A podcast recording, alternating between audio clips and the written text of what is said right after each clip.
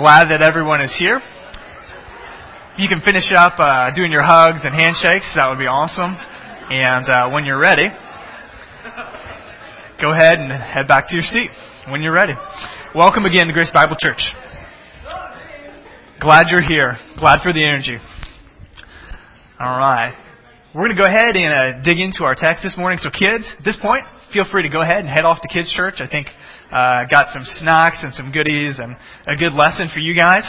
Um, for those of you who are not kids, uh, feel free to stick around and open up uh, your Bibles to the Book of Judges.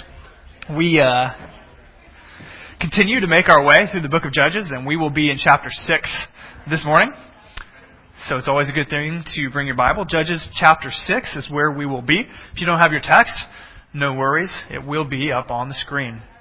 Again, Judges chapter 6 is where we're going to be. And uh, this morning, we get into the story of the fourth judge. Remember, there are six major judges in the book of Judges, and Gideon is going to be our fourth judge, and we'll do Gideon in a couple parts. So we'll kind of have the introduction uh, to Gideon this morning, then we'll have the conclusion next next Sunday. All right, uh, let's do this. If you would, uh, if you would just pray with me real, real fast, we're going to pray, and we're going to get into God's Word. Father, thank you so much for this day. Thank you that we can be here and that we can sing songs to you, um, that you are uh, good to us and, and the good times and the bad, and that you're faithful, and that we can bless your name uh, in good times and bad. Father, we're grateful uh, just for your text, for your word. It's holy and infallible and uh, rightly preserved for us, and we're so grateful that you have spoken to us. And Father, you give us stories and uh, commandments and uh, all of these things for our good, for our edification, God, that we might honor you and find joy in you. Father, I pray as we look at this fourth judge, uh, Gideon. Father, I pray that you would open up our eyes, that your Spirit would be among us, teaching us, uh, giving us uh, hearts to obey, uh, wills that are uh, submissive and soft to you. And Father, I pray in particular this morning that you would teach us how we can be effective people, how you prepare us oftentimes to be useful and effective as you have in the life of Gideon. And so we ask for your present, uh, presence and we ask for your power among us. We ask it in the great name of Jesus Christ. Amen. All right, we're going to be in Judges 6 this morning. I want to begin with a quick story. Uh, there was a boy um, who was uh, in school, and uh, this particular young man wasn't a very good student. Um, I don't know if you can relate to that. Uh, he he didn't really try hard. It's not that he wasn't smart. He just didn't really try very hard. He wasn't the best of students. Um, he didn't work hard. He never did his homework. Uh, the dog often ate his homework. Those kind of things. He really didn't care much about school. Um, he is what you would call an underachiever. And so he went to school one day, and uh, the teacher was uh, taking up the homework, and he, as uh, normal, didn't do his homework, didn't even try. And the teacher was so fed up at that point uh, that she said uh, to the young man, I'm tired of doing this, and so what I want you to do is get up uh, and stand at the chalkboard and write a hundred times, I am an underachiever. And so the young man, uh, was submissive to his teacher and got up and began to write on the chalkboard, I am an underachiever. And so after doing this for several minutes, the young boy got tired and uh, said to his teacher, I'm not an underachiever. You are an over-expector this morning we're going to see kind of what I would consider a classic story of God using an underachiever, uh, someone who is um, not someone like the judges we've seen in the past that you would anticipate that God would use, someone who is fearful, someone whose faith is not the best, and yet we see God using this over, excuse me, this underachiever uh, to do great and marvelous things. And really, uh, our, the focus of our text this morning is how God uh, prepared this underachiever by the name of Gideon to be used of him. And so this morning, what I hope we can do is kind of go through our text in Judges 6. There are three main sections in the text. And what I hope we can do is see three, I've called them principles for preparation. Uh, three principles uh, for God to prepare us to be useful for Him. And so the focus of our text this morning is on being prepared to be used of God. And what we're going to see is that God, in the life of Gideon, centered His preparation around two altars. That's why I've entitled uh, the sermon, The Two Altars altars. Um, and so we're going to see the first altar um, and Gideon's uh, preparation for that, and then we'll see the second altar that Gideon builds to God. Uh, the story begins in verse 1 of chapter 6, and really, uh, uh, like most stories, this is kind of an introduction, if you will. And so verses 1 through 10, we see uh, the stage is being set. God is calling Gideon uh, because of the Midianite oppression. If you recall, throughout the book of Judges, God's people sin against him, and so they disobey him, and he brings about foreign oppression to oppress his people. And so that's how our story begins this morning. So let's just go ahead and read through this, kind of get our background ready, and then we'll see uh, the story of the two altars. Let's read this together in verse 1. The people of Israel did what was evil in the sight of the Lord, and the Lord gave them into the hands of Midian for seven years. And the hand of Midian overpowered Israel. And because of Midian, the people of Israel made for themselves the dens that are in the mountains, and the caves, and the strongholds. Verse 3. For whenever the Israelites planted crops, the, the Midianites and the Amalekites and the people of the east would come up against them. They would encamp against them and devour the produce of the land as far as Gaza, and leave no sustenance in Israel, and no sheep, or ox, or donkey. For they would come up with their livestock and their tents. They would come like locusts in number. Both they and their camels could not be counted, so that they laid waste the land as they came in. Moving on. And Israel, and Israel was brought very low because of Midian. And the people of Israel cried out for help to the Lord. When the people of Israel cried out to the Lord on account of the, of the Midianites, verse 8, the Lord sent a prophet to the people of Israel. And he said to them, Thus says the Lord, the God of Israel, I led you up from Egypt and brought you out of the house of bondage. And I delivered you from the hand of the Egyptians, and from the hand of all who oppressed you, and drove them out before you, and gave you their land. And he concludes in verse 10 by saying this And I said to you, I am the Lord your God. You shall not fear the gods of the Amorites in whose land you dwell, but, but you have not obeyed my voice. And so we see just a real quick introduction. I don't want to comment too much on this, but setting the stage. We have Israel disobedient again, the fourth cycle. We see God saying, okay, you're going to be disobedient. I'm going to uh, send the Midianites to come against you. And essentially what we see is the, Midian, uh, the Midianites were kind of like nomads. They didn't, they, they didn't have a permanent home. They uh, traveled around. And essentially what the Midianites did is they came up against Israel right around harvest time, and they took all of the crops, um, all of the best of, uh, of the livestock, and they oppressed Israel in such a way. And the text, interestingly enough, tells us that Israel was so afraid of these raiders, if you will, who would come in and steal the best of the land, that they would take their produce and they would hide away in the caves and in the mountains. They would, they were, they, they literally lived in a state of perpetual fear. Interestingly enough, they cry out to the Lord as they had in the past. And unlike in the past, uh, to where in the past God said, I, will raise up a deliverer from you. Instead, what they did is uh, they received a prophet. And God essentially sends the prophet to say, You've disobeyed my voice. I'm rebuking you. And there's not at all a promise of deliverance. And so we see a, a digression here. So we see kind of the stage is set. God has rebuked his people. Uh, God's people are being oppressed. And there's no promise of a deliverer. But God in his grace is going to, in spite of his people's fault, raise up a deliverer for them. And so we get into the story of a man by the name of Gideon, which starts in verse 11. And so in verses 11 through 24, we kind of get the main, the second main section. And I've entitled it, the first altar. Here, as we get into this section, we're going to see the section uh, culminate with Gideon building an altar in worship and in submission to God. But before he does that, before he finally submits to God, God's call on his life, we see that he's going to give a series of excuses. Three excuses, in fact. And so, just to set the scene, this is where we're going. God's going to call a Savior, a deliverer by the name of Gideon. So let's go ahead and jump into that. We'll read this and then we'll talk about it a little bit. Verse 11. The story continues. Now the angel of the Lord came and sat under the terebinth at Ophrah, which belonged to Joash the Abiezrite. There we go. While his son Gideon was beating out wheat in the winepress to hide it from the Midianites. And the angel of the Lord appeared to him and said to him, The Lord is with you, O mighty man of valor. Just a quick point here. Uh, interestingly enough, we see that Gideon is living in fear. He is uh, trying to get uh, press out the wheat, but he's not doing it on a, an open hill, a hilltop like they normally would. He's instead in kind of a low area uh, where they would uh, produce wine. And so the point is, is that Gideon He's afraid. He's living in fear. He's fearful of the Midianites. And here we have the angel of the Lord coming to him, and with much irony, we, he says, The Lord is with you, O mighty man of valor. And he's not at all, at this point, a mighty man of valor. It would be like God coming to me and saying, uh, The Lord is with you, O mighty handyman. And all of you who know me well, you would know that the angel is lying. because I'm not at all a handyman. This is, uh, uh, this is what the angel is saying. But the beauty of it is he sees Gideon not for what he is, but for what he's going to become with God's help. Moving on. Verse 13. And Gideon said to him, Please, sir, if the Lord is with us, why then has all of this happened to us?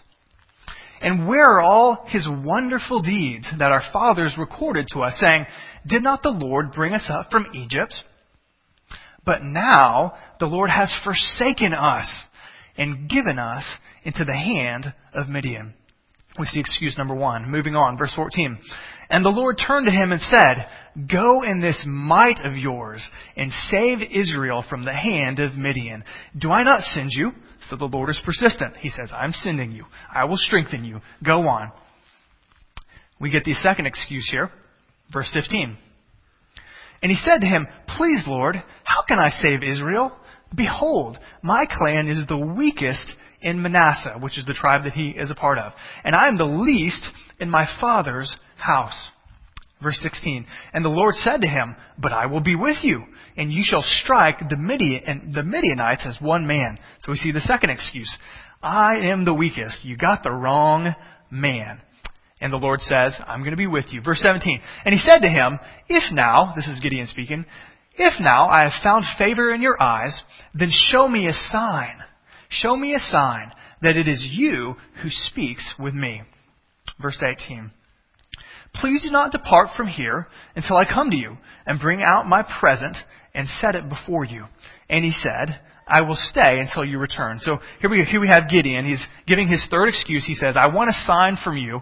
I want to know that this is really you speaking, God. And so I'm going to come. I'm going to give you a present. I'm going to make you a meal. And so just stay right there. And so, uh, with much grace and mercy, the angel says, sure.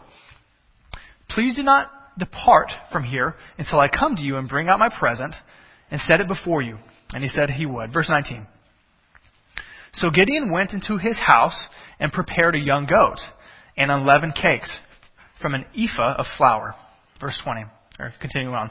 The meat he put in a basket, and the broth he put in a pot, and brought them to him underneath the terebinth, and presented them.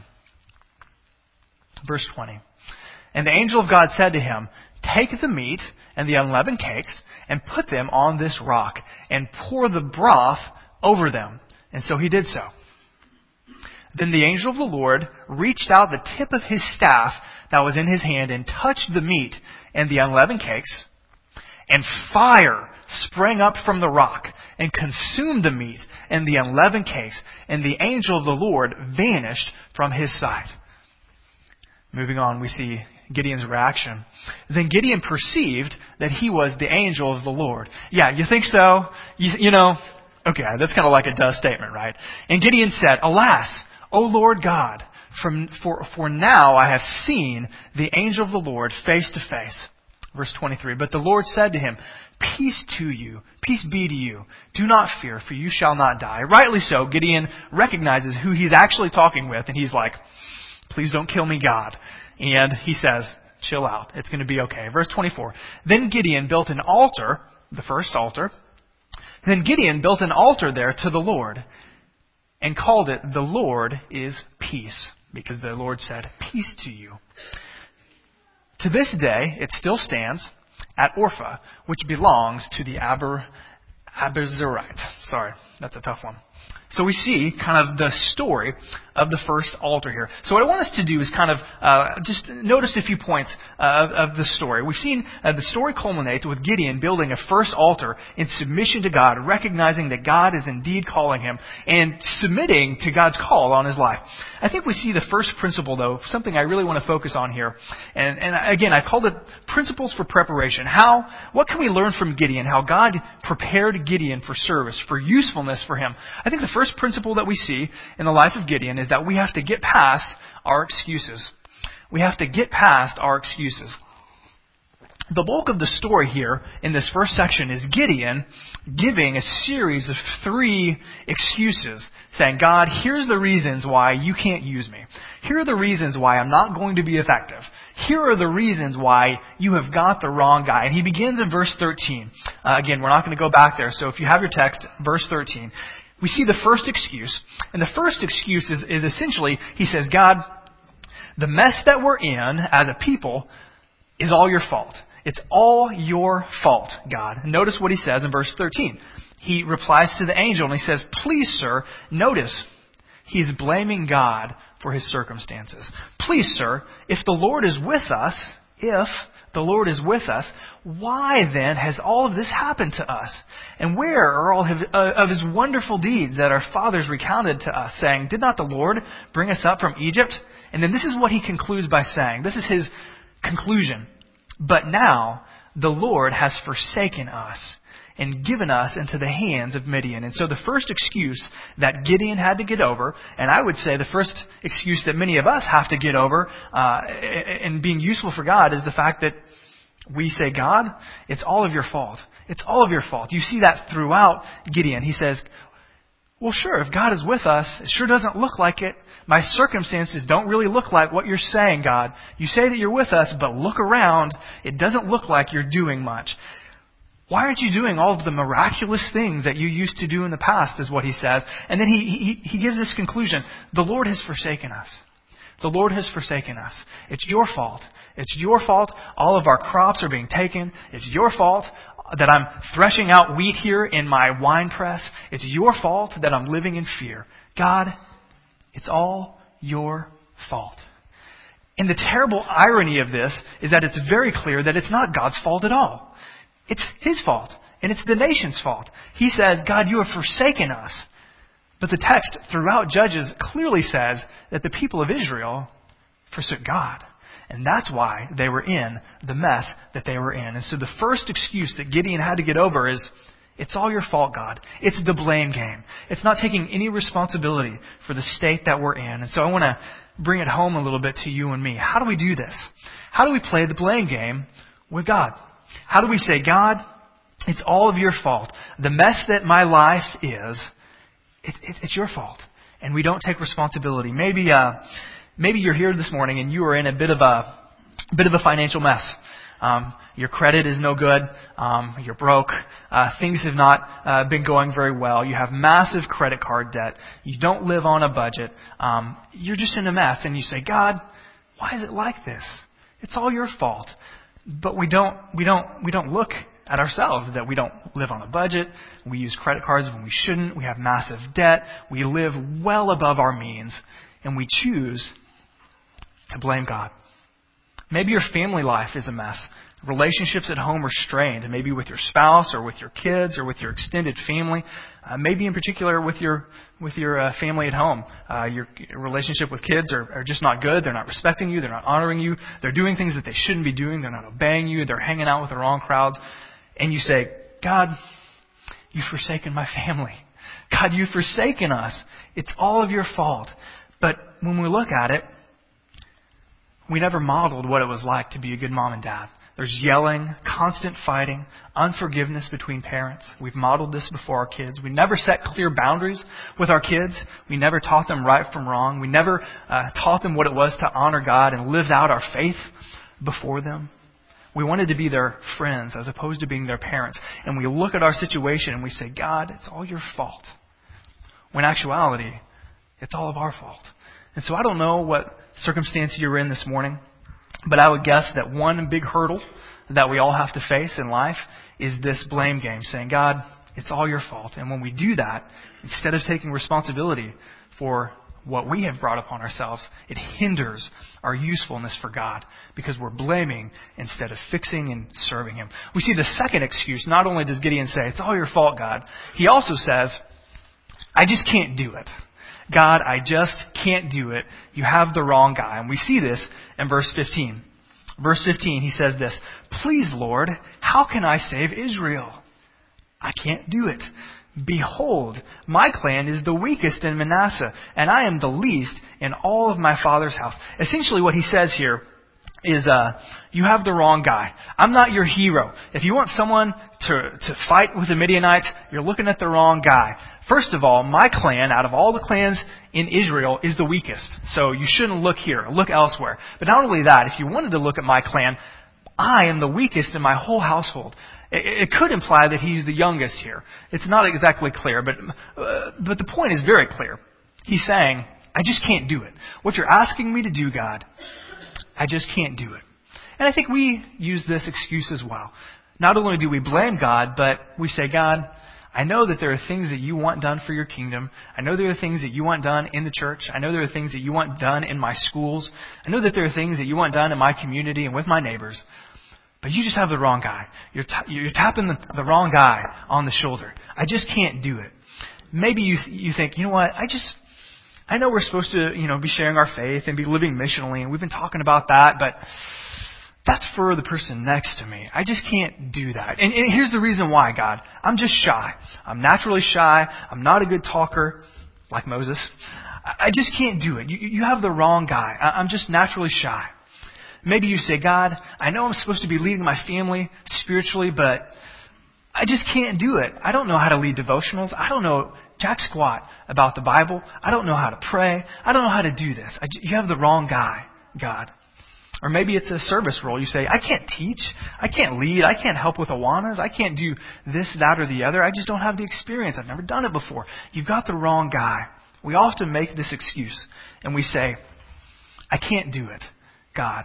But in actuality, what we're really saying is, God, I won't. I won't do it. Or I can't do it are often, I just won't do it. And that's exactly what Gideon is saying. We've seen a couple excuses. He says, God, this is all your fault. It's all your fault. And then he says, okay, maybe it's our fault, but you have the wrong guy. I'm just not your guy. I can't do it. The third excuse that he says is, in, is found in verse 17. And essentially he says, I need some proof, God. If you really want me to do this, if you really want me to obey you, if you really want me to fight against the Midianites, which I'm scared to death, obviously, here I am in a wine press, I'm scared to death. I need a little extra proof. I know you've told me, three times in fact in the passage, that you'll be with me, but that's just not good enough. Your word is just not good enough. I need a sign. Verse 17, he says this.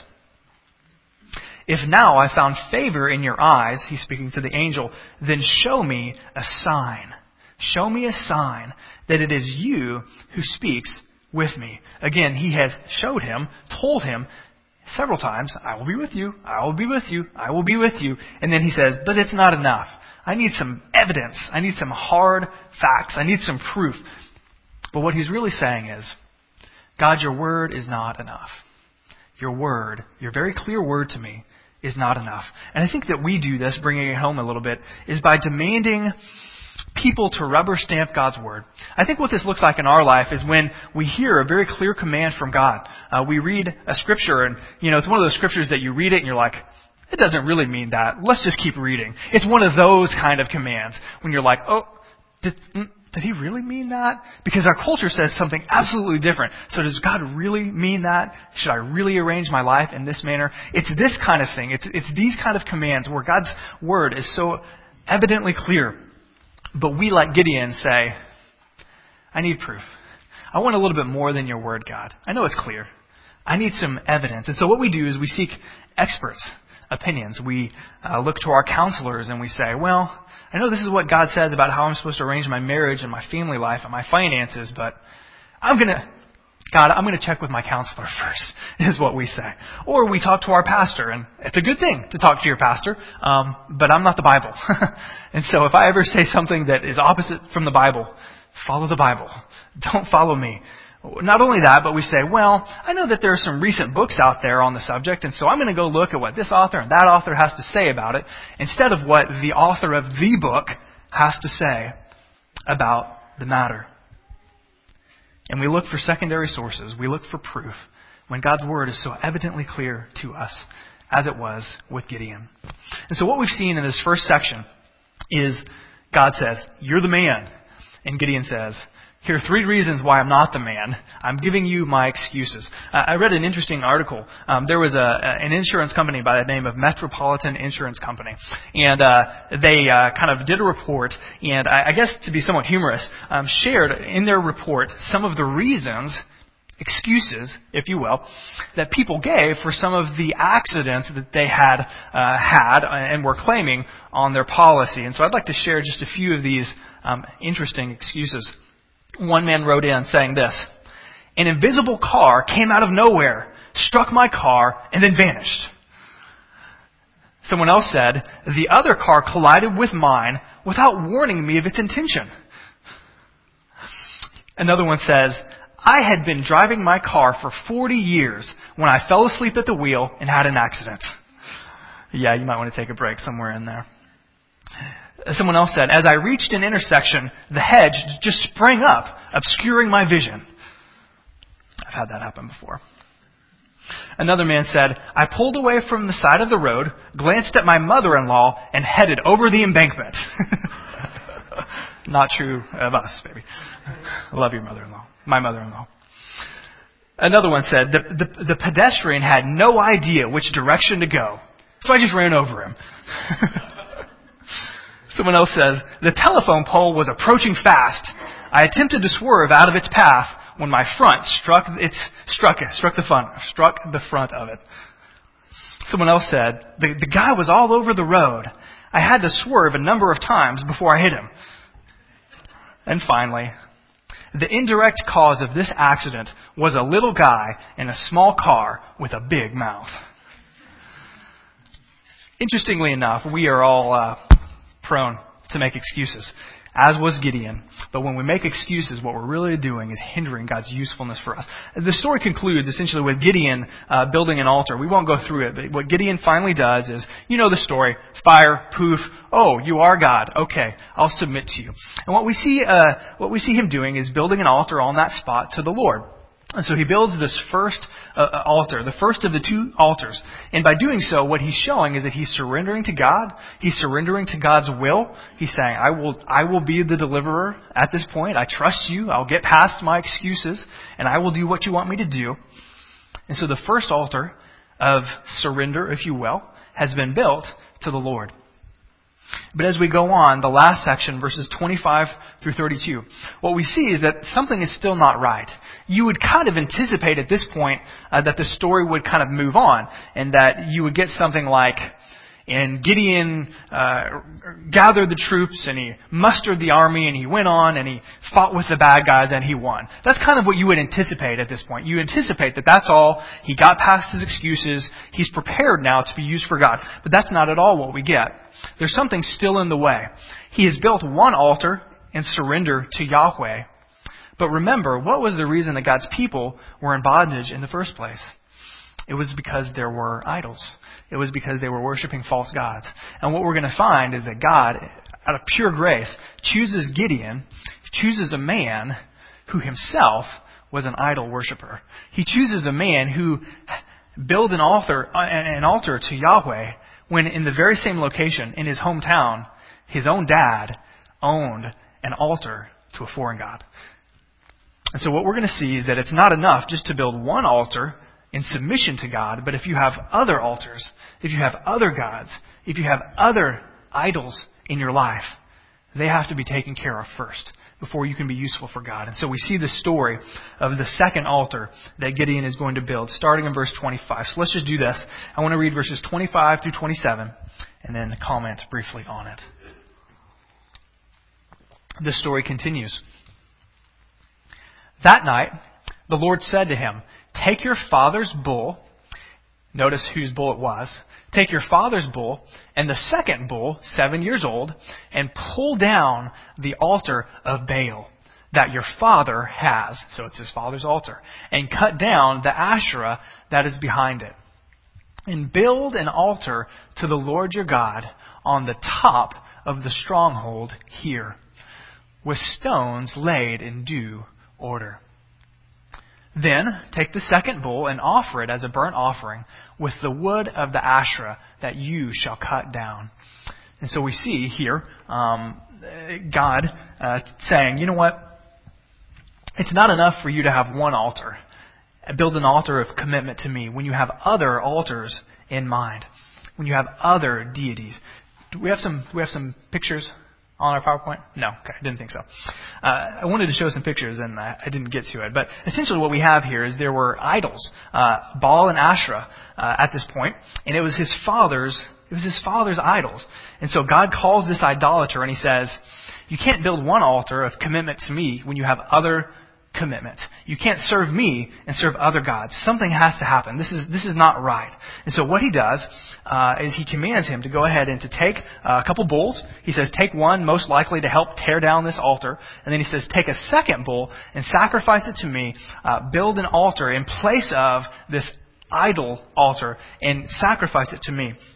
This is significant, I think, that he says, take this bull uh, for a couple reasons. First of all, it's likely a sacrifice of atonement. In the Old Testament, what you see is that God called his people to several types of sacrifices.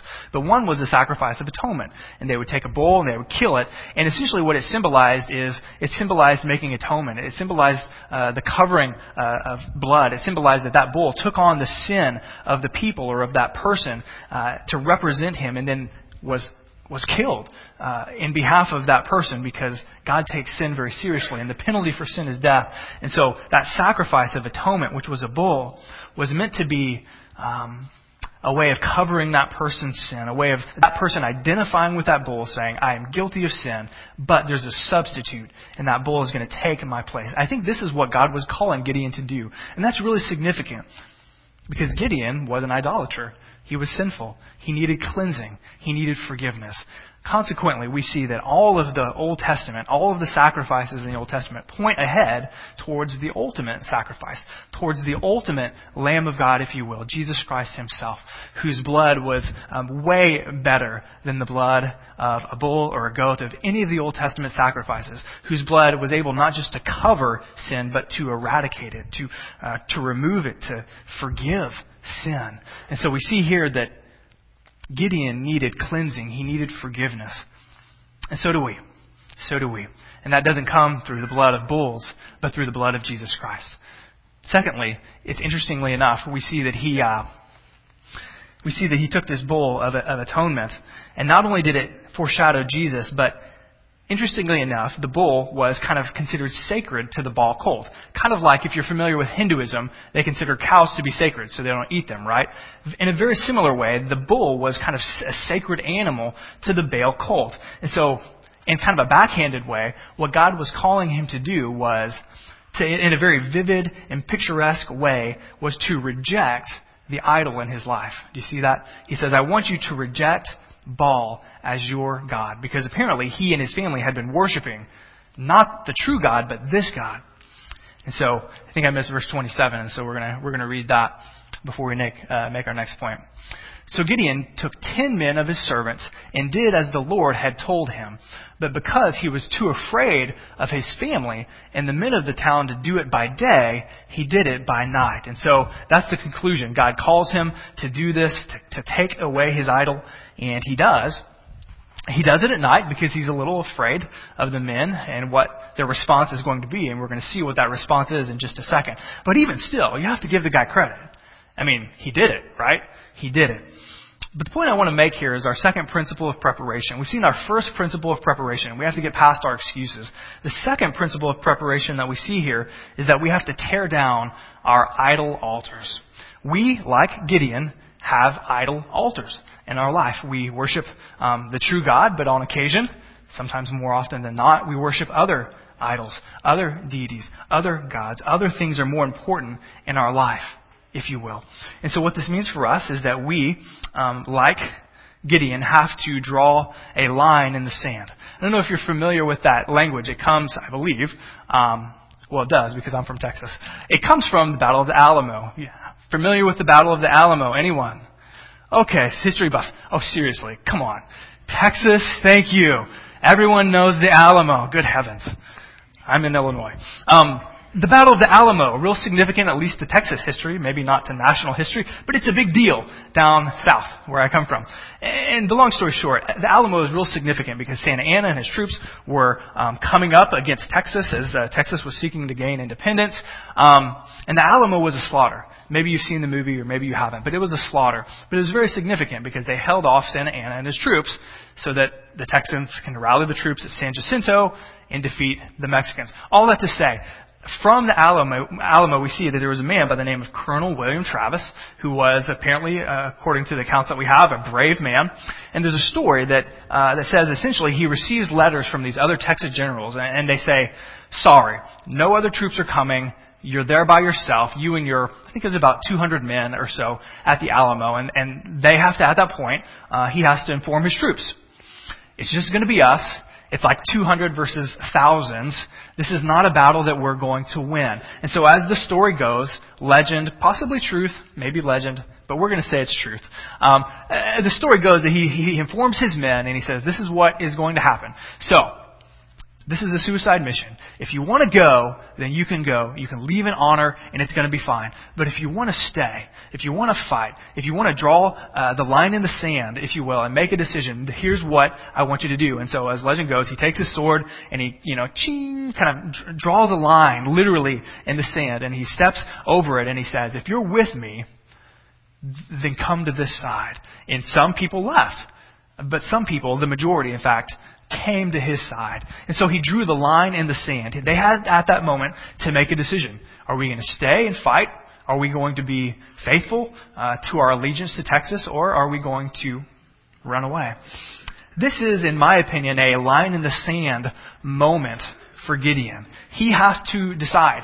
God says, okay, you built one altar to me, but there's an idol altar, and you can't worship both. So what are you going to do? There's a line in the sand. What are you going to do? Are you going to tear down this altar? And so the principle for us is that we have to tear down idol altars. So I want to talk just briefly with you about idols. Um, we've talked about it before in the past, but uh, it's very clear that the, the principle here is that we can't worship God in something else. And so I want to ask, I want us to think just briefly in, in, in, our, in our hearts and minds, what might be some of the idol altars that we build in our lives? Because we all have idols uh, and we all build altars to them. We sacrifice for them. We orient our lives around them. Uh, we have idol altars, and they need to be torn down if we're going to be effective for God. So, so what are they? And you may be thinking, man, I don't have any altars. There's not a little statue in my house or anything. I don't bow down to it. You know, there's no idols.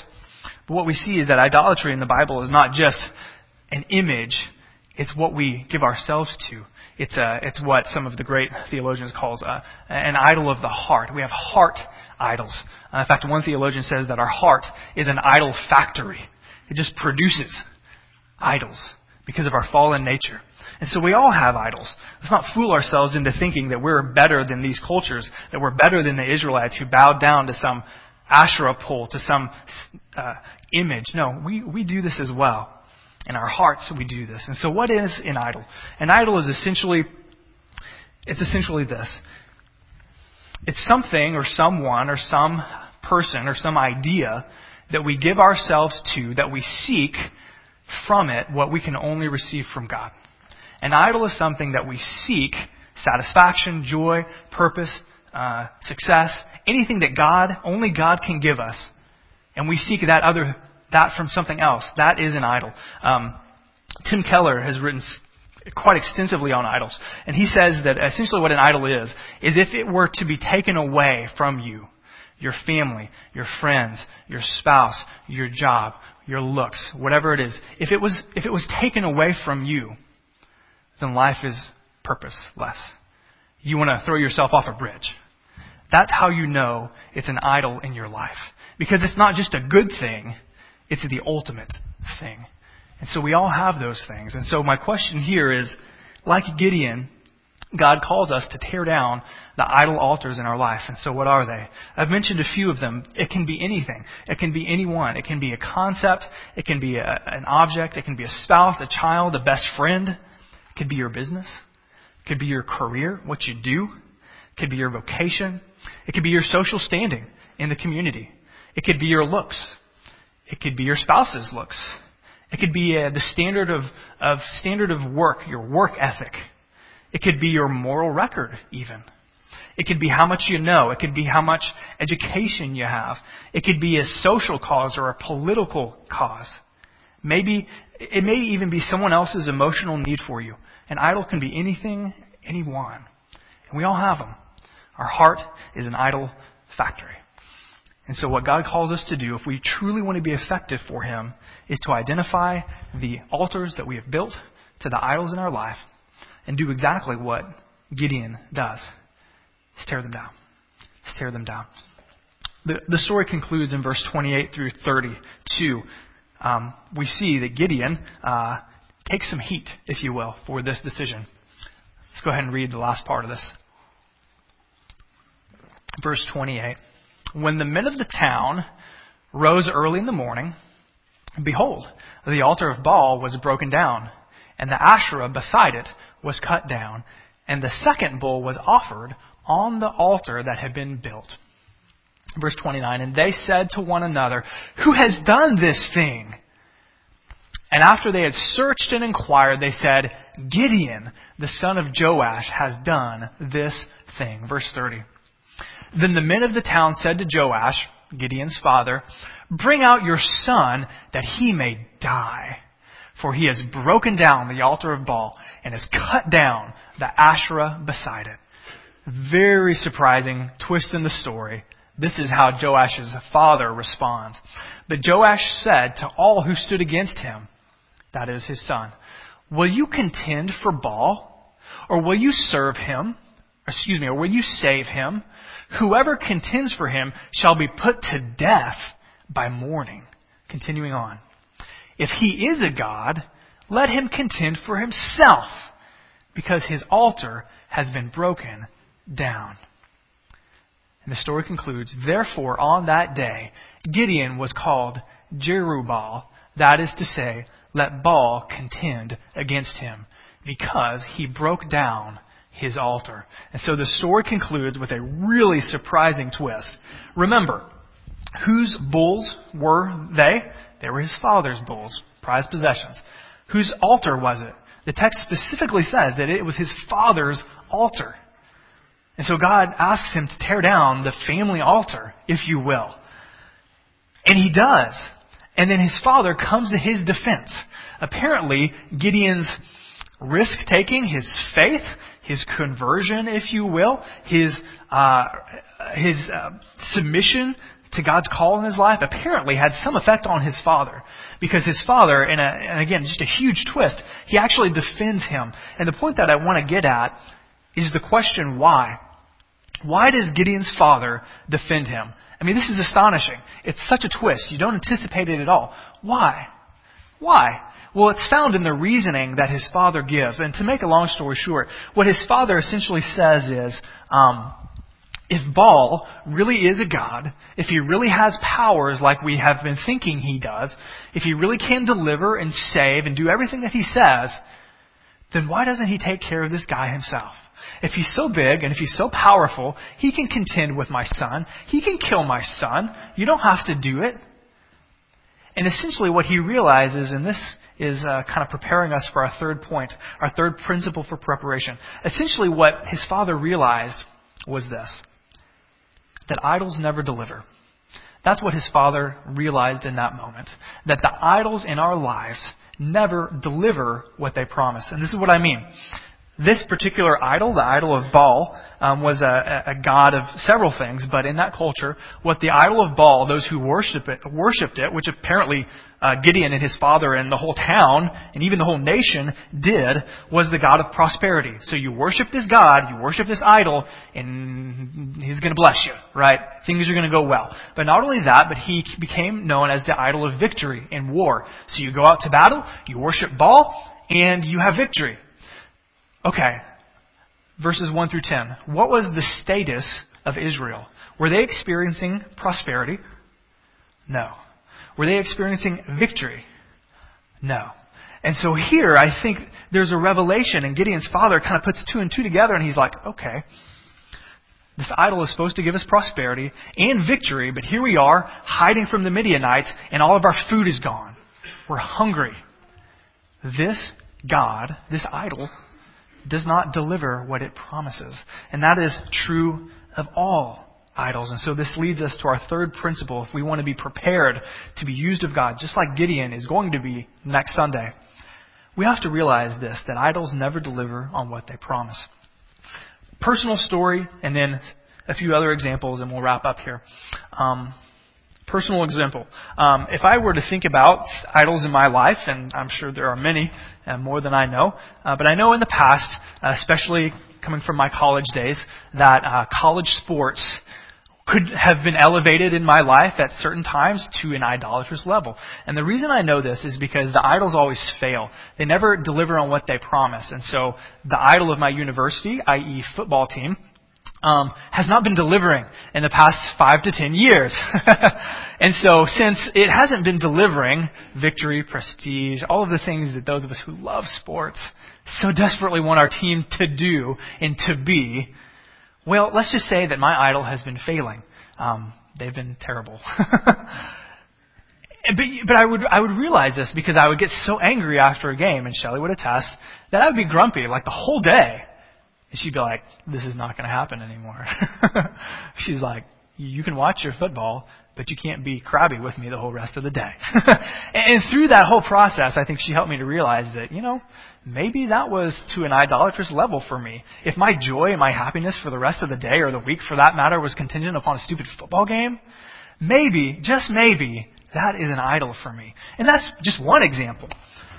In more recent uh, affairs, uh, all of us, of course, have been affected to some degree by the economic downturn in the past two to three years. Uh, that it began in 2008. Not only was it in our country, but it was really a global economic crisis. Uh, in Tim Keller's book, Counterfeit Gods, he talks about several men who, in his estimation, had the idol of money. Money, success was their idol. That's what they lived for. And when their idol failed them, like all idols eventually do, we see that it was the ultimate thing in their life and not just a good thing because of the way that they responded. Because of the way that they responded when their idols failed them. He lists several things. I'm just going to read it to you.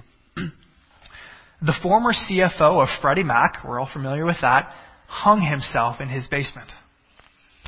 The CEO of Sheldon Good, a real estate auction firm, shoots himself in the head while at the wheel of his Jaguar. French money manager who had lost billions in the, in the Bernie Madoff, we all know about him, scandal, slits his wrists in his office. Danish senior exec of HSBC Bank is found hung in the wardrobe of his $1,000 a night suite in London. Bear Stearns exec, we're all familiar with Bear Stearns, learned that he would not be hired by Chase Morgan, so he OD'd on drugs and leapt from the 29th floor of his building. These are all dramatic examples, but they make the point when things, in this case, money, prestige, power, position becomes ultimate and they're taken away. When our idols fail us and life is no longer worth living, then you're in the throng of an idol. You're in the throng of an idol. And it makes the point that they always, they always fail us. So we're going to wrap up here. We're going to pray. We're going to sing songs of surrender. And what I want us to do is just take a, just take a brief moment, a brief moment to consider what are the excuses that you're giving God? What are the idols in your life? What, what, what altars have you built to them? And how are they failing you? Confess, repent, turn from them. Ask God to reveal these things to you, and then we'll respond in song. And so our musicians will come up. They're going to come up at this point. I'm going to pray and just have a quick moment of silence, and we're going to pray. And then we're going to respond in song. Father, we're so grateful uh, that you prepare men and women who are not qualified, who are incapable, um, who are unexpected, who are underachievers to do great things. And much like Gideon, Father, we are all underachievers. Father, there are things in our life we give you excuses that hinder our usefulness. Father, there are idols that we worship alongside the altar that we've built in our life to you. Father, we, um, we are disappointed with our idols because they fail us. They always do. We can only receive that which is good and great and meaningful and satisfying from you. And so I ask now, in the moment of uh, quietness, as we reflect and as we prepare to sing, Father, that you would be working on our hearts, that you would show us, God, uh, where we're looking for joy and meaning and value and significance other than you and how we've built altars in our life to that. I pray, Father, that stone by stone, step by step, we would tear down our altars and become useful for you. We ask it in Christ's name.